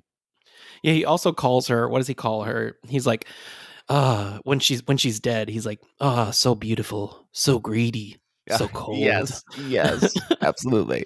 So Um, but she but she has like the the funny thing about this movie is that Annabelle has like the retort right back at him. Like when he like when he's talking about like don't let the ghosts and ghouls keep you up tonight and she says right back to him, "Darling, the only ghoul in this house is you." And like I don't know, they they have like a good chemistry where there's not like one that's like outshining the other in my opinion they kind of like play off of each other quite Yeah. perfectly but they're also awful to each other which is like another terrible to each thing. other. So Like, when terrible he- to each other. when he's trying to get her to come down to the party and he grabs the back of her hair and kind of just pulls it until she like submits to him i was like this is domestic abuse like this is not good Definitely not good. Um, and so that makes it a, it's an interesting watch as like an older adult and having some lived experiences is just like who is the real bad guy in this movie? Because like they're kind of both bad for different reasons and i think we're meant to like celebrate the death of annabelle but like i don't know. They're kind of both awful you know what i mean I mean, yeah, and you know, like no one's a really great person in the movie if, if we're getting right down to it. It's just it's uh it's it's uh it is the worst marriage maybe in the world ever. And um, you know, look, kill or be killed, I guess, in the end. Because what's strange about it is that you do sort of root for Vincent Price, even Mhm. given all of what you just said. And so that is a a, a bit of a, a kooky thing to wrap your head around, but it's but it's true. And I th- I think you know maybe part of that is just because he's Vincent Price. I mean, like I mean, listen to that voice. There's no other voice like it, and there never will be again. And there's Yeah. just something about him that you just you can't help but love. Yeah, so uh, let's talk a little bit about our cast of characters. So we have Lance, who is a pilot, Ruth, who is a writer, Watson Pritchard, who is someone who had sp- uh, spent the night in the house before and was one of the only people that lived through the night. Um, we have the psychologist, Dr. Trent, and we have Nora, who kind of works for Vincent Price as I think like a secretary Probably a from what I kind of put secretary, yeah. together. Um, and so they're all they don't know each other. Uh, you know, on the surface they don't know each other. You know, we learn more throughout the throughout the movie. Um, but it is funny. Um, they all kind of play a role in this movie, except for Ruth. Yeah, she doesn't really do much. I don't know what Ruth is there for except to get dripped on every, every couple Yeah. of, every couple And of minutes. I, I I love how this bitch too keeps ordering scotch and sodas and just calls Yeah. them scotch ands. I think that's Yeah. fucking amazing. I loved it. What do you think they would do nowadays if you went into a uh, a- run of the mill gay bar and you're like, "Can I have a Scotch and?" Give They'd me be a like, scotch and they'd be like, uh, and, And what, what? bitch? like, duh. Um, but no, I just thought watching this time around, I was like, "What is Ruth really here to do?" And she doesn't. I don't know. She's kind of just like, yeah. Well, I Um, mean, I- because you know, I guess she's almost just there as like set dressing in the end. I mean, she she like when she's around, she is entertaining to watch. I'll say Yeah, yeah. that. But I maybe you know maybe there are parts of the movie that got cut where she had more of a role. Yeah. So from like really what we get is like Ruth is the non-hysterical woman and Nora is the oh, hysterical Oh, Yeah, woman. There you go. So so she's the foil to to to Nora in that case. Yeah, and the whole movie is really when it really comes down to it is about gaslighting Nora into uh accidentally murdering Yeah. uh Vincent Price. Like that's that's the that's the that that's kind of like the the scope that uh Annabelle and Dr. Trent are working within. Um Annabelle obviously fakes her own death by hanging even though Vincent Price says, or I forget, maybe it isn't Vincent. I forget who says it, but somebody says, like, how did she get up there? Like, she couldn't have hoisted herself up there. Like, they call it out in the movie, but then they kind of just like wave it away and they're like, oh, whatever. Like, because she hangs herself. But we we know from looking at where she's hanging in Yeah. the angle, you're like, there's no chair or anything. So how Right. did she hang herself? Um, and then you know they they scare Nora a bunch with a bunch of different things, and um, they even go so far as to and listen, you tell me how they did this. that, that that two people hoisted uh, Annabelle above in Nora's window and had a rope come into her w- window, go around her feet, and then untangle and go out the window. Yeah. That part, I was like, what? How does it? I mean, it's definitely effective and it's definitely spooky, but when you think about the logistics, you're like, that does not make sense. Will, willing suspension of disbelief as always. Yeah. Right. And and you know what too? It it when when it's done, it it is the scene is really effective. I mean, Yeah, yeah, it- yeah. It's, it's completely unbelievable, but it is very creepy when she appears in that window. It's it's very very spooky. Yeah. Um, and and just so so well lit, so well lit that scene was. Um, I also love that they casually just like I'm sorry. So there's a vat of acid in the basement. Oh my god. That they that they just casually open and close willy nilly and stand right on the edge of, even though they throw a rat in there and it Yeah. dissolves in the acid. like like can um, someone just get rid of the acid today? Right. Like, or don't stand so close to it. I mean, I don't, I don't know how you get rid of. You probably just have to neutralize it, I imagine. But like, can someone just get rid of it? Okay, Um, and I think it's so funny that like when they're down in that basement, because they do spend, you know, a decent amount of time in that basement, especially Nora and Lance, when they're running around that basement, they're just running over top of that like uh vat of acid Yeah. with a flimsy little like what would you call that like a drawbridge device that kind of like opens and closes it and i was like i would not be listen when i walk the streets of chicago i do not step on any of those grates that lead to nowhere so i'm definitely not going to walk Yeah. over a vat of acid i don't care if it's covered or not like um but yeah i just think that there's a couple of things that are kind of a little bit goofy when you really Yeah. think about the context um And I, I, you know, for as many times as I've seen this movie, I have not seen it in a while. And so I kind of forgot that it ends ambiguously. Uh, yeah, good point.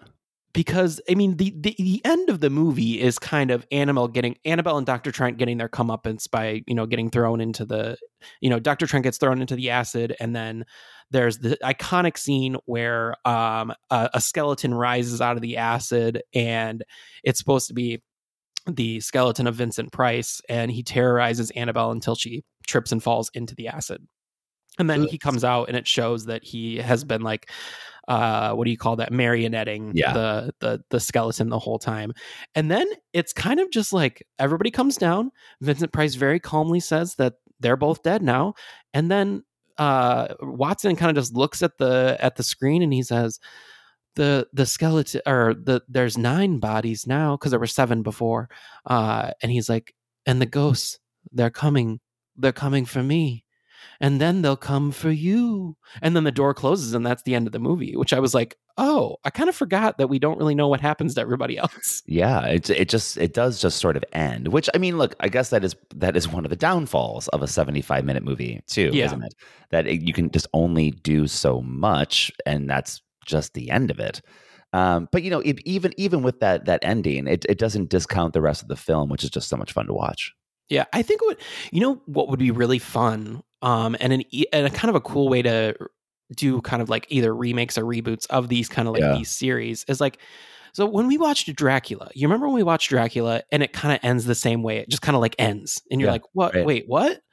A fun way to maybe remake some of these movies or reboot some of these movies. Take that ambiguous ending and then make a movie about what happened after that. Oh, like that's, a, that's a good idea. like, wouldn't it be interesting if somebody kind of like made Return to House on Haunted Hill and it's about kind of like Lance, Nora, Ruth, Watson, and you know, Vincent Price's character Frederick. Totally. And like what happened after that? Did they survive the night in the house or were Yeah. there further kind of like ghost encounters? Or are the ghosts real? Because we're led to believe that maybe the ghosts aren't even real at the end of the day. Honestly, So yeah. I just think that that would be really interesting. I'm just kind of putting that into the ether. I Maybe think I, should write it. Maybe I should write it. TM, TM, TM, TM. It's coming. It's Uh, coming.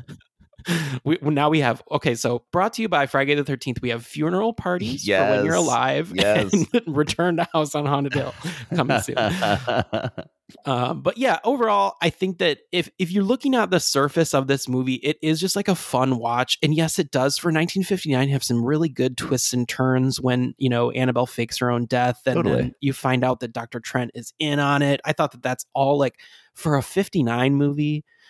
There was some really good writing in there. When you Without start to look a little bit below the surface, are there some cracks and some quivers? Of course. Like they weren't thinking about that at the time. But I just think overall, I love House on Haunted Hill. yeah, me too. Andrew, what did you rate House on Haunted Hill? So here at Frigay the 13th, we rate on a seven stripe scale for the seven stripes of the, gay old rainbow. I gave House on Haunted Hill a 5.5. And I said some genuine scares that are still effective today. Don't dig too deep on the motives here or who's the real bad guy, and you'll have a great time. I also gave it a five and a half, and I said that it's a classic, good fun, incredibly compelling, and Vincent Price was at home in this role. So, folks, that is House on Haunted Hill. Stay with us. We'll be right back with House.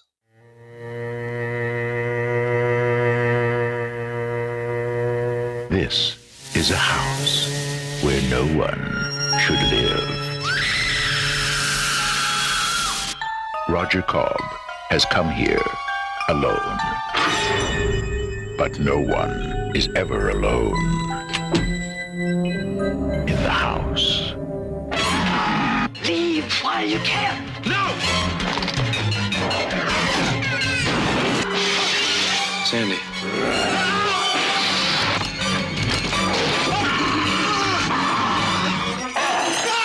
Horror has found a new home.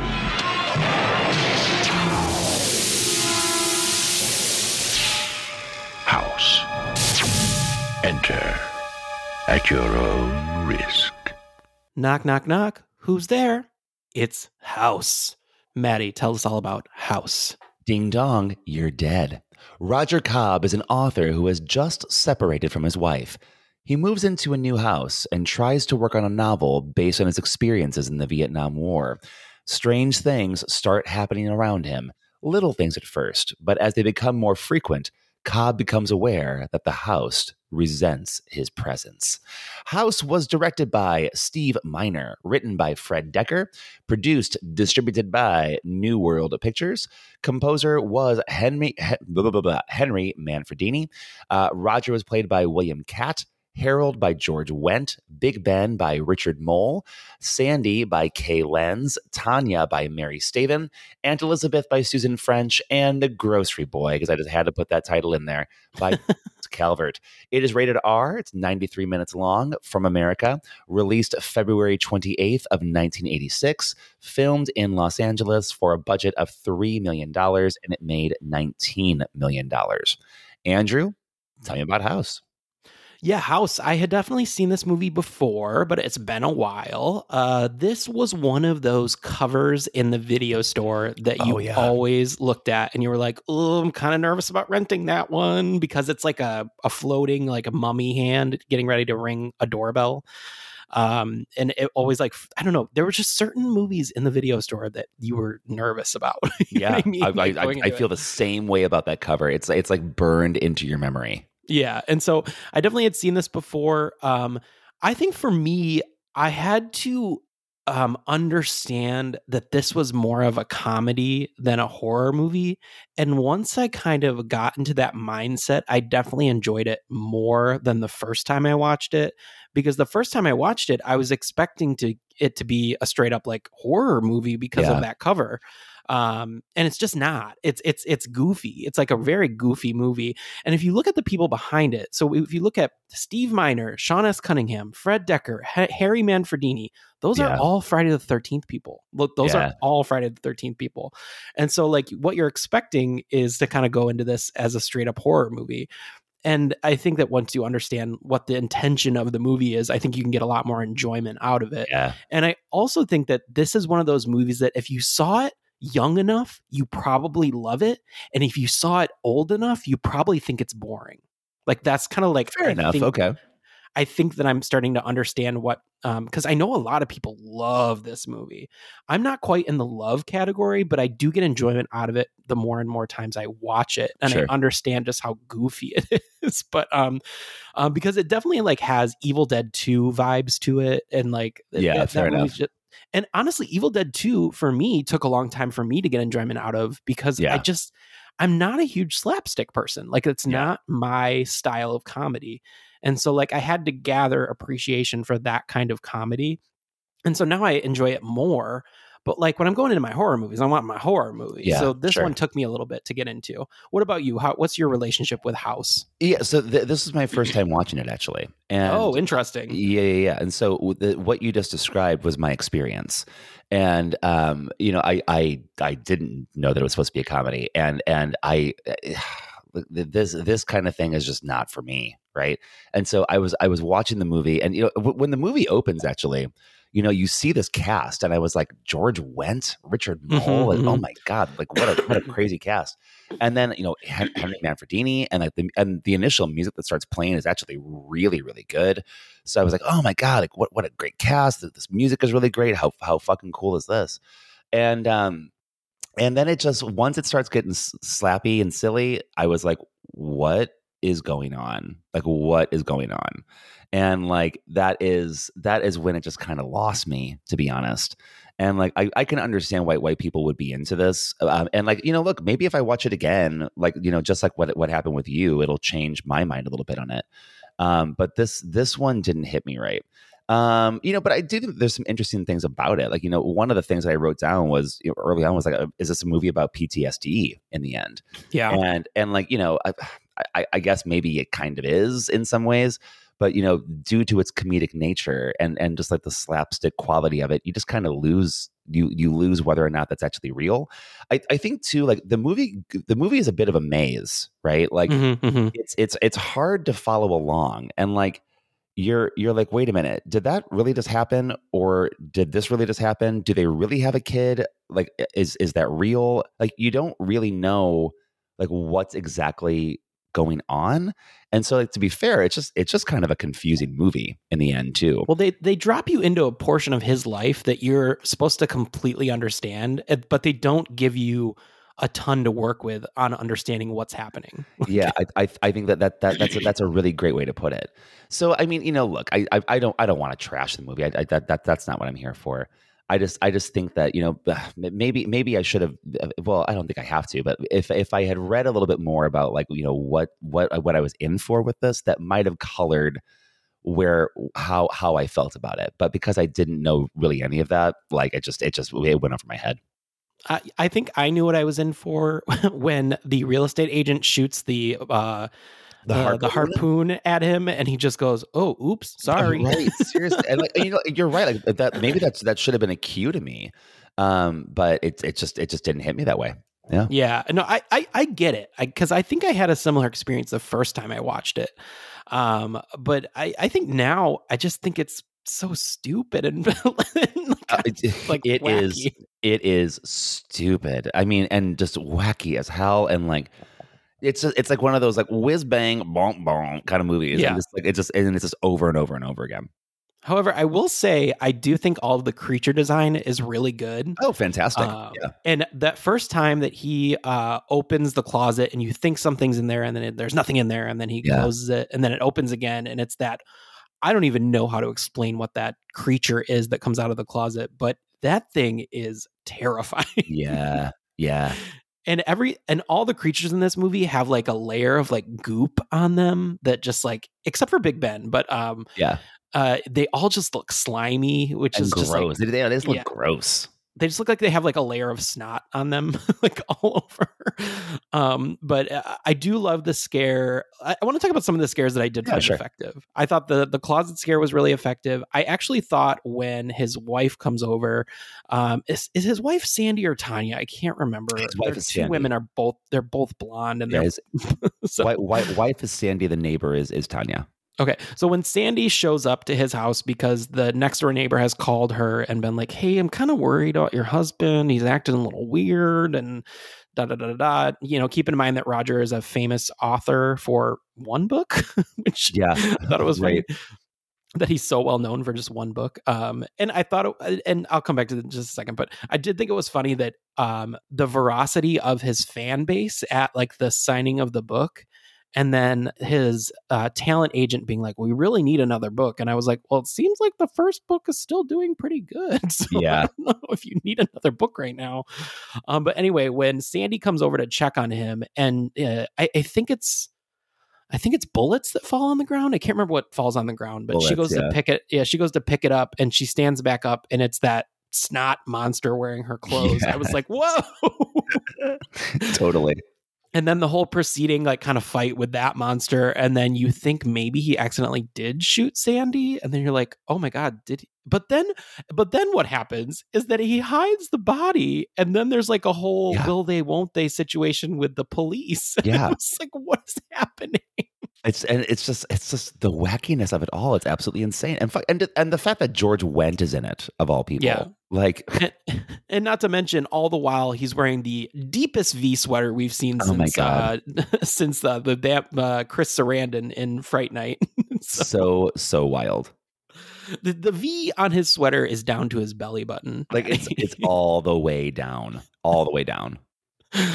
Um, but yeah, and then um, I don't know. I thought that the whole it's it's really interesting because at, at the surface this is like a slapstick movie like you said but like when you really think about like what he's going through and that he he just serious to, it, it is it, and, and especially for the time in 1986 um that he just needs to write about his experiences in the Vietnam War just to like kind of like get over it like you know to Yeah. to to deal with his pain of Oh, like oh, do, he you, do you mean his book about the war called One Man's Story?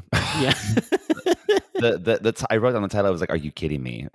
My God. um and it, so if you look at it from that angle you're like oh we like oh is this getting serious but then it kind of i don't know it, there's a I, I think for you there was probably a frustration of like is this serious or is this not? Uh, Well, I, I think that's just it, and you know, it, you know, the, the movie does tip you off in some other ways too. Like, I mean, the the the aunt was a painter, and there's all these surrealist paintings in the house That And kind of so, like- show everything that's going to happen. right and so that that that that gives you a clue into you know eventually i was like well maybe this is just like some kind of like surrealist fucking like fantasy kind of thing and like and i, I was and i was fine to go with that um and you know there there there are it's funny that you mentioned evil dead because there are some evil dead looking things in there too Yeah. like, you know like the the the pterodactyl type things that are oh yeah, the one that When it- steals his gun. when Yeah. when he goes through the hole in the wall that leads to nothing i don't really know what it is it Um, leads but, to the Vietnam War, man.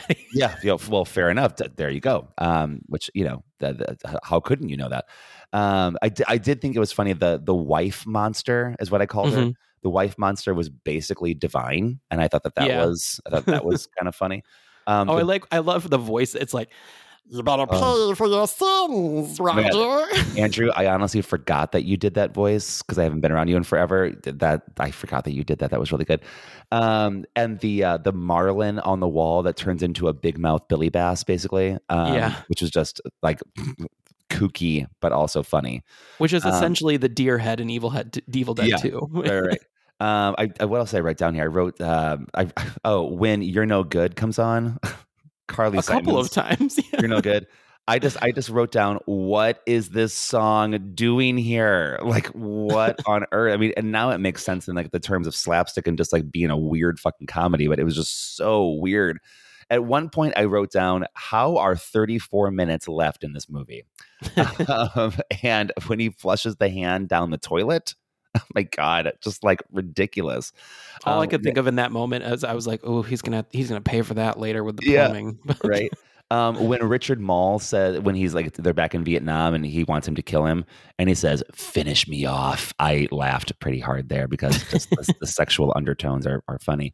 Um, and and I I did write down. I said, you know, I imagine that in 1986 this felt very avant garde. It had to have. And um, I'm sure that an audience watching it, you know, I, I I wonder if audiences watching it you know, almost came out of it feeling like they were at some sort of like quasi art house film. And I, I Yeah, people, are- yeah. people are thinking I'm probably joking. I'm really not. Like I, I wonder if that's how people felt about it. They were like, oh, that was just absolutely wild, wasn't it? Um, and you know, it, to a certain degree, I guess it works. It, it wasn't my cup of tea, but I can see how some how how it would be for somebody. Yeah, I have in my notes. Uh, I thought it was funny. So there's like a there's a there's a trope in movies that I've I've seen Yeah. over the years that I think is really funny, and it, it's a it's a look and you'll miss it moment. Yeah. Um, but I hate in movies when people put a microwave dinner in the microwave in the box. In the box. I Yeah. noticed the same thing too. I was like, oh my God, what are you doing? And it happens a lot in the 80s. So I'm wondering, was there a time? Because listen, I ate my fair share of kids' cuisine Oh, in, yeah. in, in the late 80s, and we never put the box in the microwave. So was that a thing? Listeners, tell I- me. yeah, I don't I don't remember that either. So I don't I don't know. Maybe it was though. I don't know. Um, and then I also have in my notes, I thought it was funny that um, when Roger's being dragged into the uh, closet world, uh, which is also very uh, poltergeisty, um, Oh yeah, good point. That is Yeah. Ha- Harold Harold is like, I'll hold on to you if it's the last thing Oh I do, and then he immediately lets go. and, well, and it's, it's and it's one of those like, I'll hold on, if it's the last thing I uh, do, womp womp. Um, It's ridiculous. I want to talk about Tanya for a second oh, because oh God, and her fucking kid, Jesus Christ! What- so how did this, how did this even happen? So Tanya, she says to him earlier on when she's swimming in his pool randomly, um, and she says, "I can tell when a man wants to work and when a man wants to play." Oh my God, Jesus. And you're like, okay, so she's coming on to him. Obviously, he's like a decent enough looking guy. Yeah. She's a bombshell, and she wants to come on to him because she's the neighbor across the street. And then she shows up at his house uh, later on that night, and she goes, "Are you ready to play?" And you're like, Oh my God. "Oh, things are gonna get spicy." And then she's like, "Here's Robert, my infant child. Can you watch him while Watch I go on him a date?" yeah, like what the fuck, lady? Jesus. Um, and Robert's like the cutest little kid, and those interactions between him and, and Robert in the in the bathtub and stuff are, Yeah, are, are really cute. endearing. Yeah. Um, but those two little gremlin monsters that Oh come and God. steal Robert, those were terrifying. Yeah, yeah. Nightmare inducing. Um, but I just thought that whole portion, I thought that that whole portion of the movie was just hilarious because you can definitely tell that that kid is way too young to understand that he's acting in a movie. Oh yeah. So like doubt. All of his emotions are really true Oh, because yeah. like there's a part in the bathroom where uh Roger had I think it's just like taken the hand off of of Robert and thrown it in the toilet like you said and this kid is like legit freaked out. Oh, like you can see it in his face. He's like crying and when he comes out of the bathroom he's still crying. Tanya's like what's going on? Nothing. but um I just thought that whole portion of the movie was just so stupid it's it's it's so dumb. I mean, at, at the end of the day, it's it it's a dumb fucking movie. It's just it's so dumb. Um, I I thought that the the Big Ben makeup was really good. Yeah. The like creature at the end, like when he because we're led to believe that the house kind of uses your worst fears against you. Like that's kind of like what it does. And so like one of his worst fears is that he left his, you know, he left Big Ben in Vietnam Yeah. injured but not dead.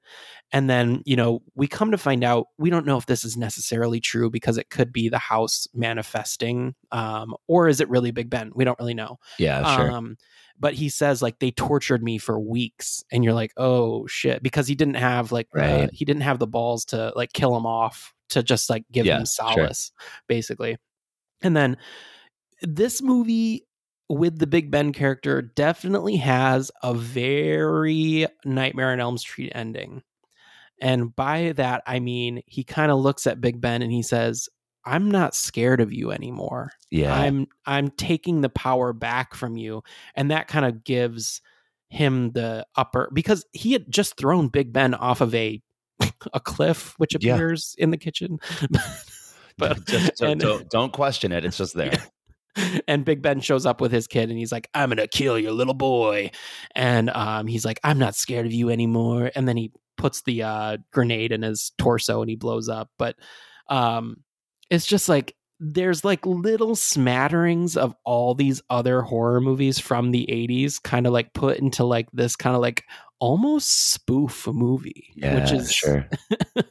but um because I mean, I don't want to go all the way back to the beginning, but there is a very serious uh, scene at the very beginning of the grocery boy finding Mrs. Hooper Oh, yeah.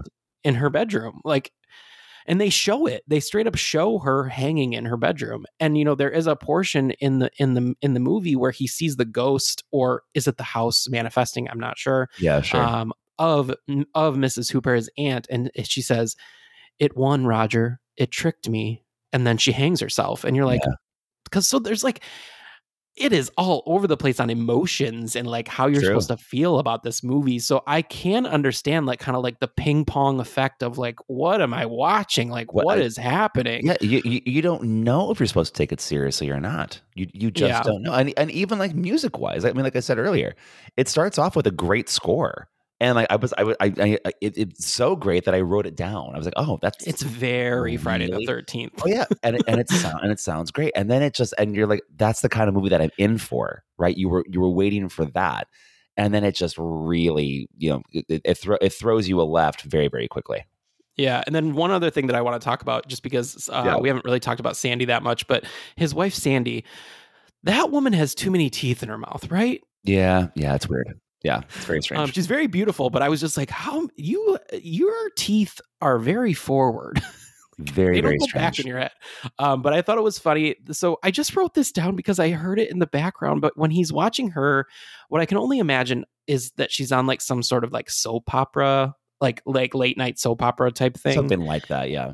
and he's watching it and i he's he's like typing so it's not like the the it's not in the foreground but i'm listening to the dialogue of this soap opera and this is what i wrote down. The, she's talking with this man on the screen who i think is supposed to be like a romantic lead in the soap opera and he goes i can tell when i'm or no i'm sorry um what does he say? He says oh shoot i wrote it down. He says something like um I've always been a male prostitute. I can't help it. Oh And I was like, God. what? Yeah, you're right. You're right. That that is what they said. You're absolutely right. And I was like, what is this? And then, and then in the next, mo- next moment, she's hugging him. And so That's just that's just more for the you know the the weirdness of the movie. And at the end of the day, yeah. And so it's just, uh, I don't know. This movie, it, I think if you ever get the chance to watch it again with a different lens, maybe watch it. Um, I know I've seen House 2, which I think has the I think honestly has the best subline of a Okay. movie I think I've ever heard. It's called House 2: The Second Story. Oh my God, Jesus Christ, that's ridiculous. Um, I know I've seen it, but I do not remember it at all. So I feel like I need to to rewatch that one. That's funny. Um, but overall, this is what I said about House. I gave it a 4.5. I said it fun creature design and a wacky script. Yeah. I have fun with House, even though I do think it suffers a little bit from pacing issues. I say that because this movie's only 90 minutes. I felt like it was an hour 45. Yeah, yeah, I, I, yeah, fair enough. Um, so for me, I gave it a three and a half, and I said, uh, I said, what, how, why, when, where? Okay, no, That's pretty accurate. That's me. of, that's me. of the experience of watching House. Yeah. So, But, so folks, um, that is House, our final film of the episode. Stick with us. We'll be right back to close you out.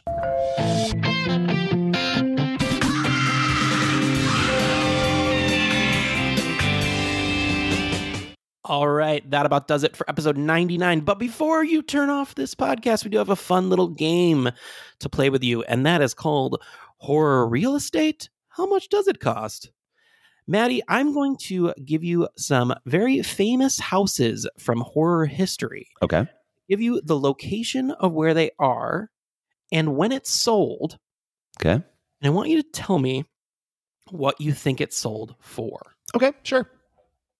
All right, the first one is the Amityville house. Okay. This is located in New Jersey and it sold earlier this year in January. What do you think the Amityville house in New Jersey sold for? Uh, it is a big house. Um, I'm gonna say like five million. It sold for 1.46 million dollars, which was actually Oh, okay. Which was actually $240,000 less than asking.